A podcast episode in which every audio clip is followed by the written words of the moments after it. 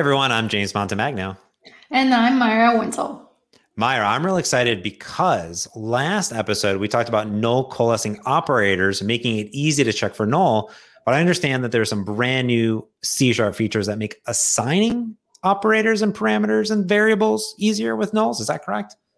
Yeah, that's correct. Uh, C Sharp 8 added a new assignment operator that we're going to show it today. Cool. Let's do it.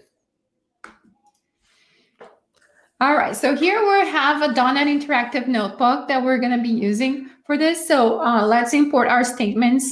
So we're going to have a system and a generic collections here. So before um, before uh, C Sharp 8, you would have to check like use an if statement to check if uh, a variable was null before assigning uh, a variable. So if in this case, if b is null, then you want to assign the value of a. So in this case, b null, it's assigned to five, but you're saying if I just set it to six here, then yeah, no then, then it doesn't change its value. So um, with C, starting with C sharp 8, then you have um, the null coalescing assignment operator. So it's a double question mark equals, and then what it's going to do is evaluate the value of B, so the left hand side. If it is null, then you will assign A. Gotcha. So here B is null, so 5 is returned because A is assigned then. Yeah. And then if you change the value of B to something else, then you should maintain its value. Well, that's awesome.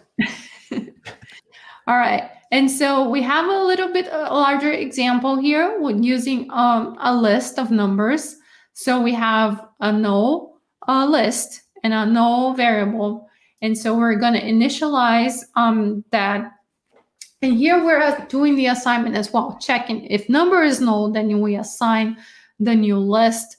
And then as, as we're adding new elements, we're checking uh, is I null? Um, and so let's run this example and then we can analyze. So we got 17, 17 as the, the numbers we added to that collection. So that means the first time it ran, it checked if I was null. In this, in the first time we added, it was. So assign the value 17 to the variable I. The second time it ran, uh, I wasn't null any longer. So it kept the value 17 and it didn't assign 20. So if in the middle of that statement you make I null again, um, you would change the result and would do 1720. So in this case, like you don't have to keep checking. It makes the code so much cleaner um, with using no, null coalescing assignment operator. That's really cool because it seems like you can combine just the standard double question mark and the assignment based on if you want to assign it or do you just want to return that default value. So that's really cool. Yes, yeah, correct. Yeah, so that's that's the feature that was added in C Sharp 8. Awesome. And I think there's awesome documentation. The same documentation. Look at this. As I said, they kind of pair together here, Maira. I love yeah. it. Uh, so we'll put a link to this documentation, of course. And of course, I love this because you can just run it directly in the browser and check out all the cool features. Yes, that's correct. So thank you so much. And I hope you enjoy it. Thanks. Cheers.